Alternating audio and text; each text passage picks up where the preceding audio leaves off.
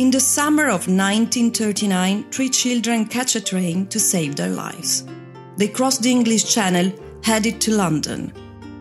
The oldest one, Rosa, is 16 years old, Joseph is 12, and Sonia Bella is 10. They never go back to Leipzig, Germany.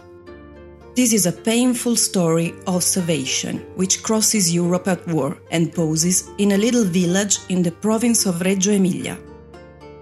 In the end, Nazi fascism did not triumph. I am Vera Paggi, and you are listening to Albergo Posta from Reggiolo to Auschwitz, a new episode of the podcast series Di Storia in Storia. We are in Reggio Emilia, Italy.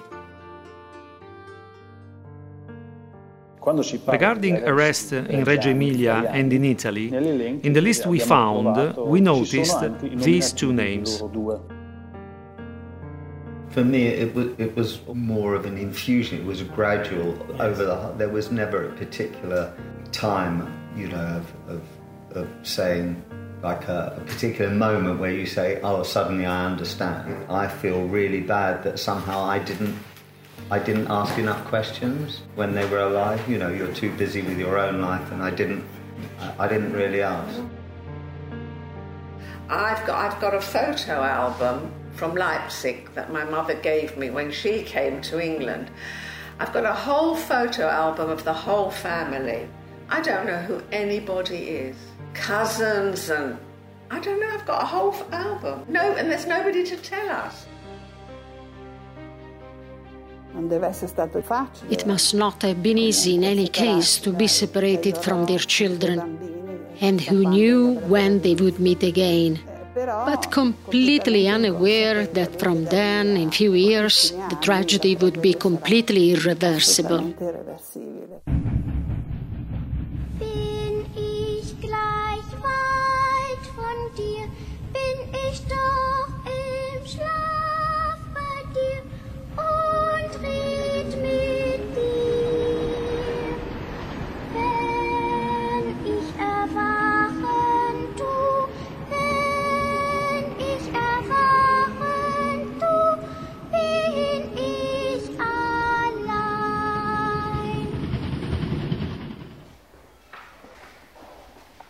Mattia Durschfeld is director of the Historical Institute of Reggio Emilia Resistance. He saw the names of Anna Tempel and Israel Hirschon for the first time in 2019. We discovered this incredible story about their family by looking at the records of the Italian police about their origins and the documents of the Leipzig police headquartered in Germany. We even discovered something at the Yad Vashem in Jerusalem. Documents that told, maybe as documents usually do, in a very cold way, the story of this family. About this couple in trouble that had to move for years trying to save their children and themselves. Who are these foreign Jewish people about whom the documents give description of Anna's round face and Israel pointed one? How did they come to Albergo Posta of Reggiolo, a small village in the province of Reggio Emilia? If you search the word Galicia on Google, the first image that appears is that of a territory with an almost square perimeter bordered to the west by the Atlantic Ocean. But the Galicia I'm talking about does not have any sea. It is located on the border between Poland and Ukraine and until 1921 was part of the Habsburg Empire. In 1921, almost 500,000 Jewish people lived there. This entire portion of Europe vanished when the Nazis occupied Poland. The shtetl was emptied, synagogues were destroyed, and nothing and no one remained. At the beginning of the century, thousands of Jewish families moved from this region toward Germany. Hannah and Israel uh, moved in the beginning of the 20th to the city of Leipzig. They traded furs and pelts. They settled down as a family and had four children, of whom one passed away immediately after her birth because of an illness. But three children, Rosa, Sonia, and a boy, Joseph, grew up safely in the Weimar Republic, a democratic society which gave Jewish people the chance to work, attend school, be engaged in sports, take music lessons, in other words, to conduct a normal and happy life.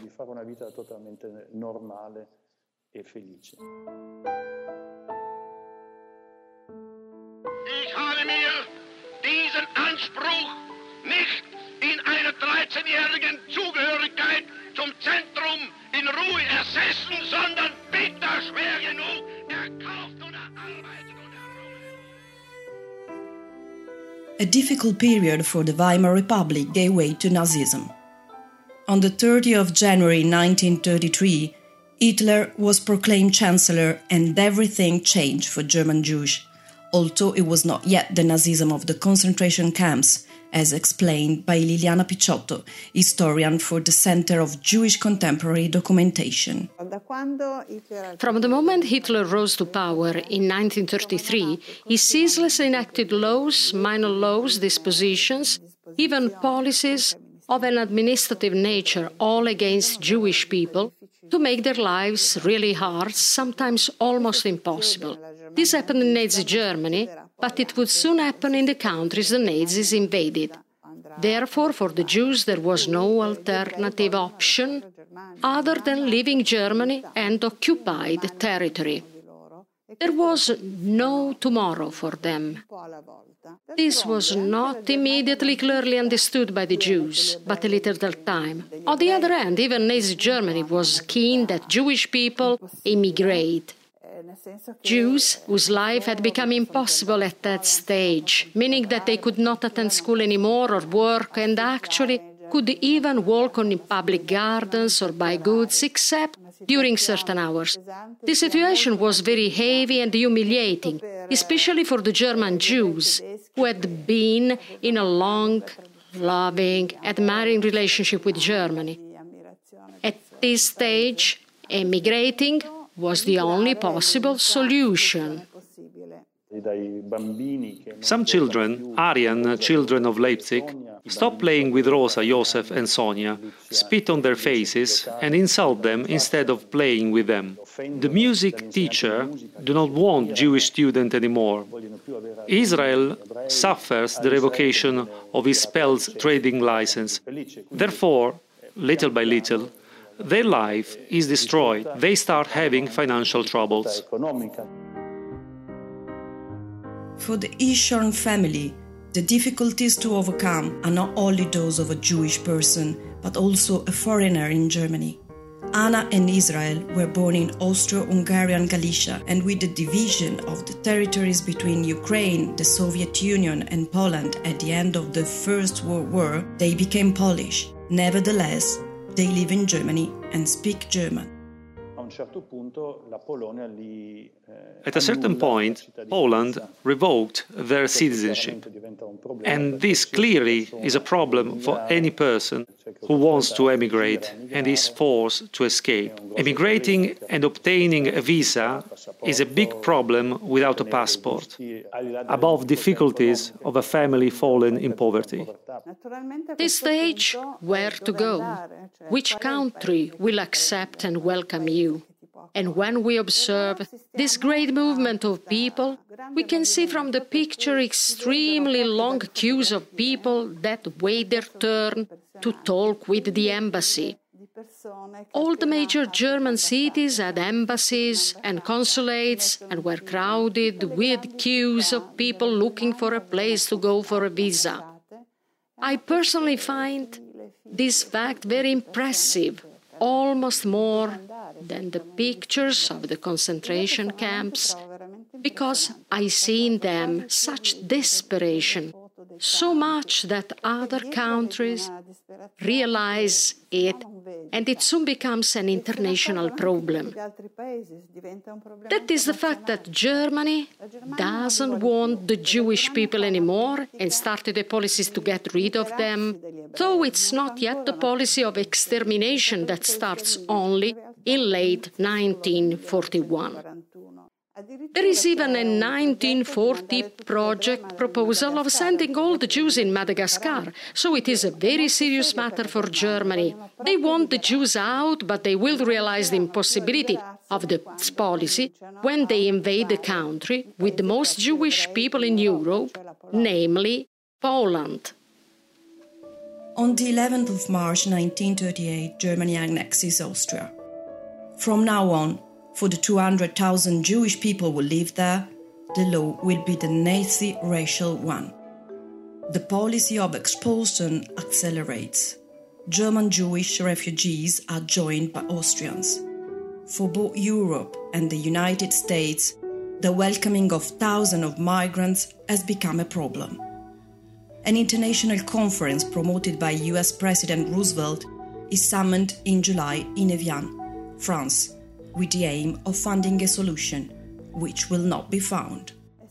The summit was a total failure in the sense that the countries generally didn't show solidarity in any way. And no one offered even a few entrance quotas. The United States simply renewed their restricted quotas, as did all the other countries. There were just two South American countries open which were Bolivia and the Dominican Republic.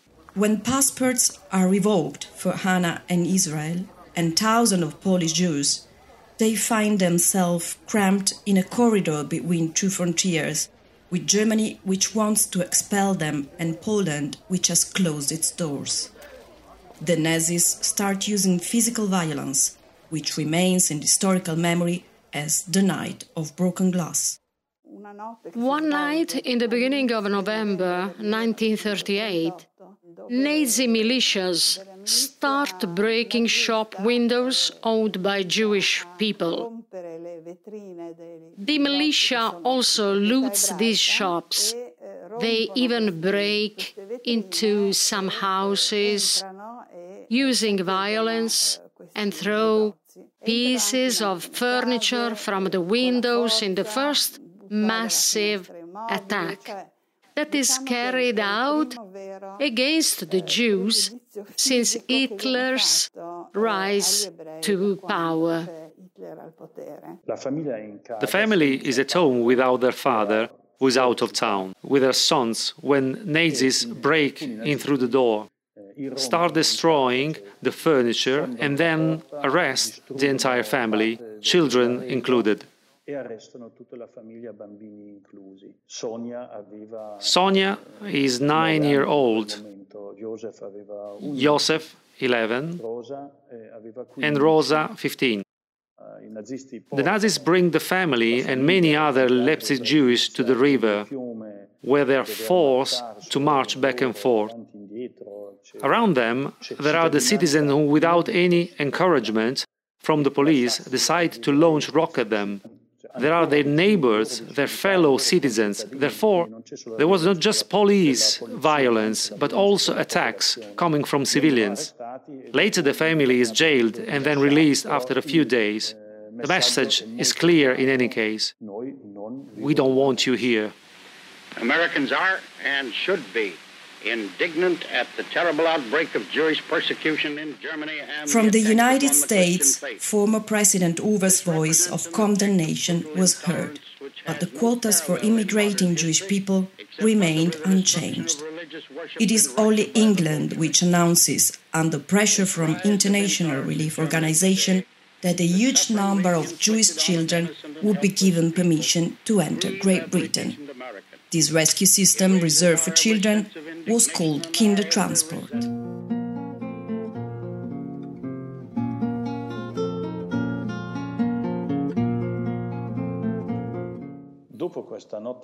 After this terrible night of the 9th of November 1938, the father returns to the city and, like many other families, decide with his wife to do whatever is possible to save their children's lives. They do the most natural and rational things. Their aim is to save themselves, and the first step is to save the lives of their children. Therefore, they contact a distant relative in England and are also in close contact with the German Jewish community in Leipzig, which is in turn in contact with the English organization, which start talking about moving and rescuing German Jewish children out of the Germany to England. In England, a portion of English civil society is pushing the government for public rescue with the approval of the Nazi government. Jewish people started to live on trains from Germany across Holland and Belgium and via ship in the direction of England. The aim was to save people who were children as a fundamental prerequisite. Unaccompanied children were not adults uh, who could be seen as a problem for a national job market where there was unemployment.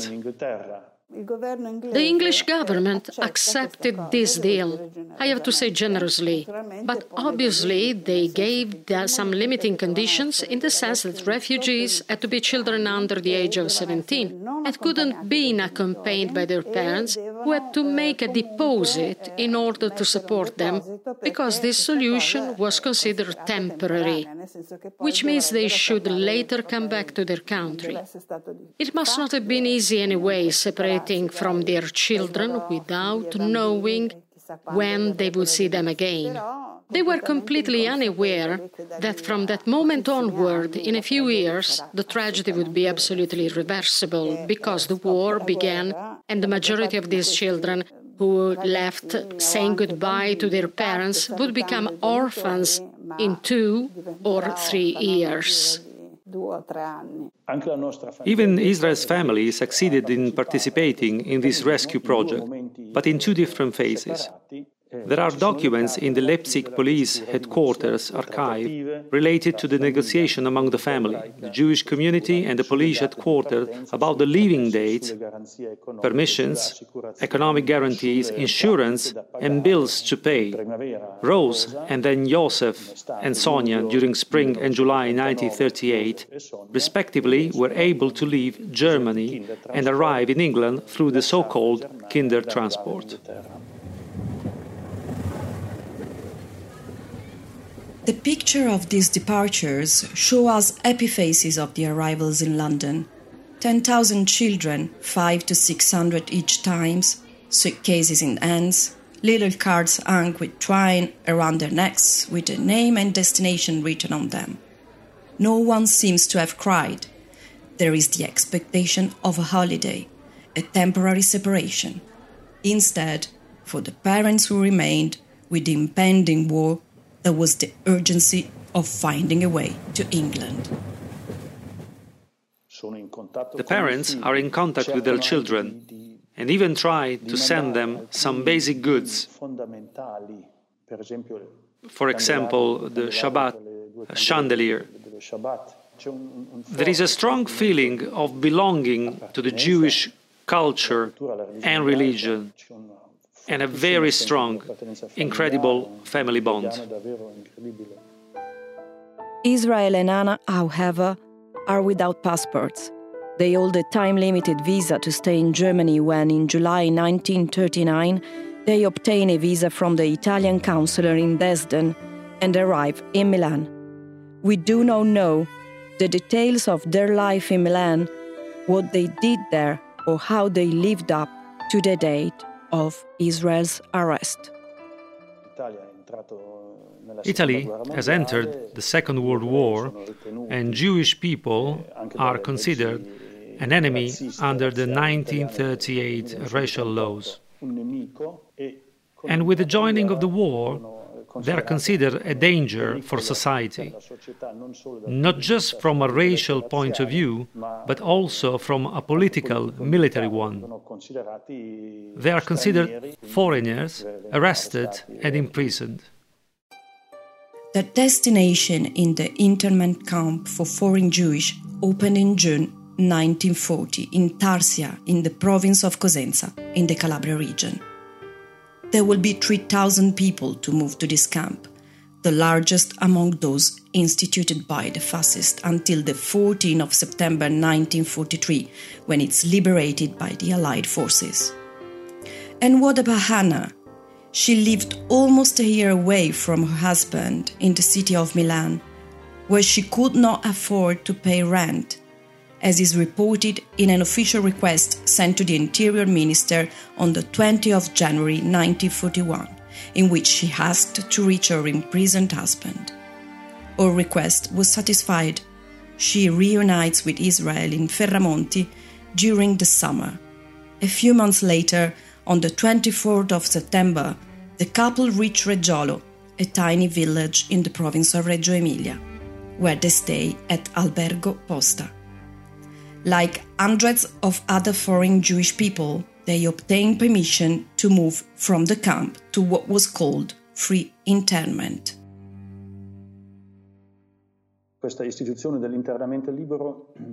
The institution of free internment was used in this period, sometimes under the initiative of Ministry of Interior, sometimes at the request of the interned themselves. The internment facilities were not big enough to hold all the foreign Jewish people arrested. There were no organization that guaranteed a minimum standard of living within these facilities. Therefore, instead of opting for large centralized internment camps, the Italian fascists used not detention in a strict sense, but isolation of interned people in context set apart from the world where these people could not have a network of personal, religious, or political relationship and then could not threaten the national security of the Italian state. In Reggiolo, no one remembers them, although this couple would have needed to leave the albergo to get food and send letters to their children who were living in England and with whom they had not stopped communicating despite difficulties. It is Anna who writes. She asks how they are, how things are going, and they reciprocally hope to see each other as soon as possible. In the last letter in August 1943, addressed to her son Joseph, Anna is happy about the news that Rosa, her eldest child, has gotten married.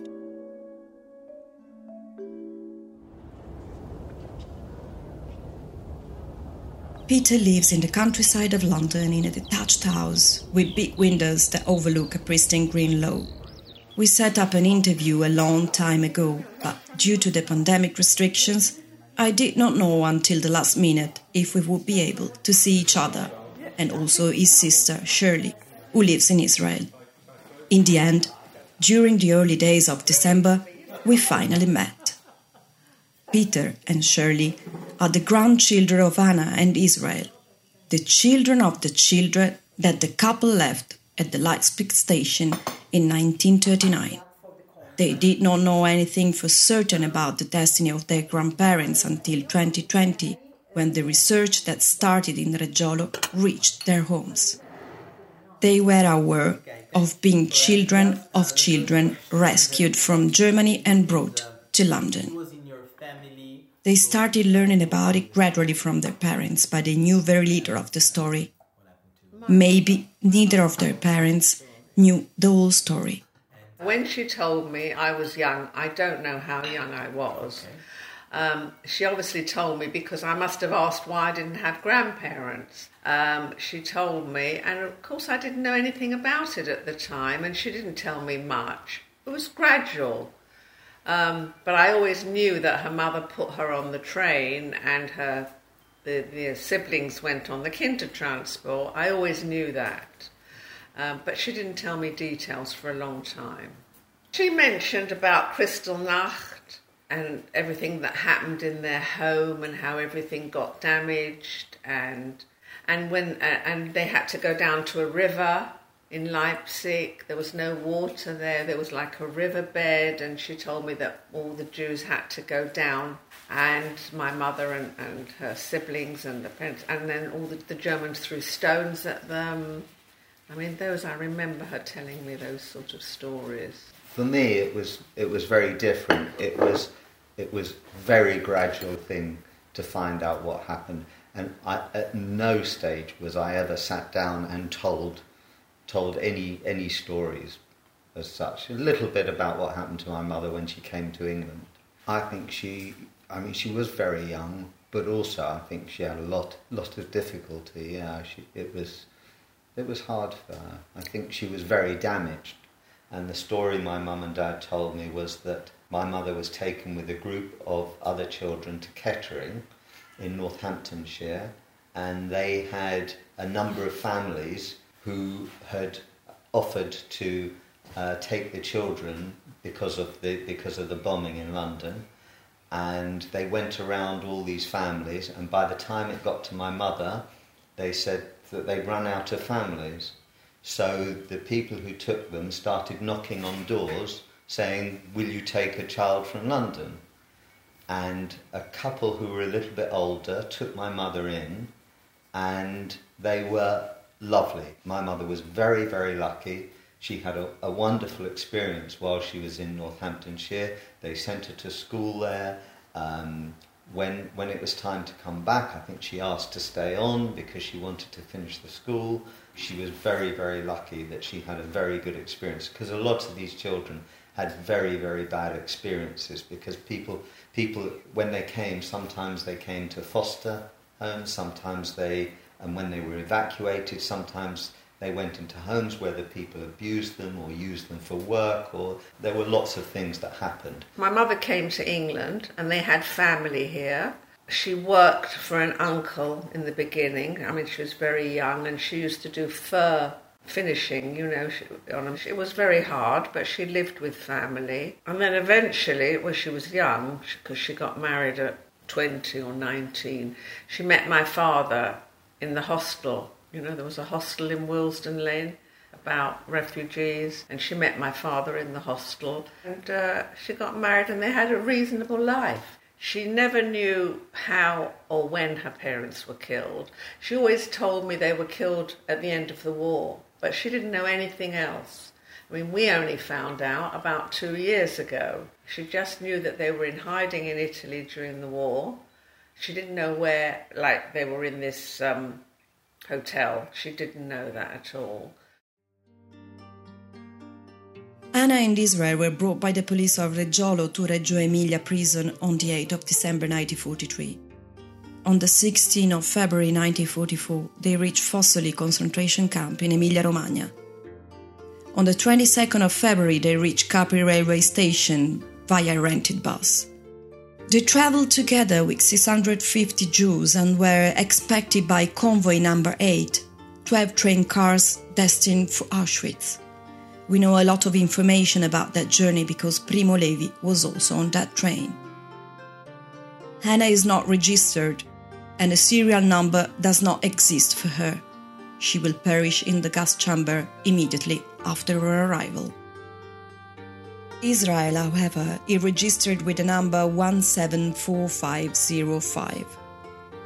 Useful for exploitation as a slave, he survived forced labor until the 10th of December 1944, when records show he was moved into nursing unit number 3 of the Monowitz camp which was a subcamp of Auschwitz.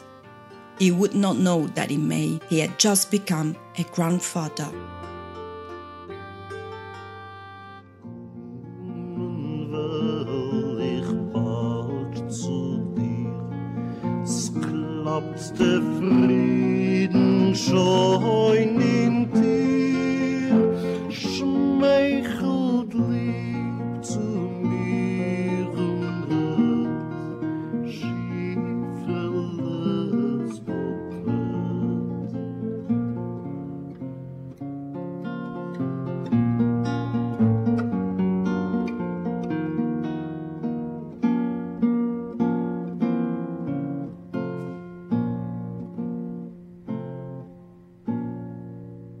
Have listened to Albergo Posta from Reggiolo to Auschwitz by Vera Paggi in collaboration with Istoreco, the Institute of History of Resistance of Reggio Emilia. A special thanks to Ishorn family who wanted to share with us the events known and unknown about their parents and grandparents.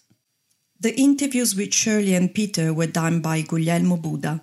For the dubbing of interviews, many thanks to Maria Moramarco teacher of foreign languages, researcher, and voice of a music group of oral traditions from Alta Murgia, and Domenico Bolognese, president of Campo 65, Association for the Preservation of Places and Memories of War in Alta Murgia. The narrating voice is that of Marta Brambilla Pisoni, journalist, reporter, and traveler. If you like to listen to other stories, www.distoriainstoria.it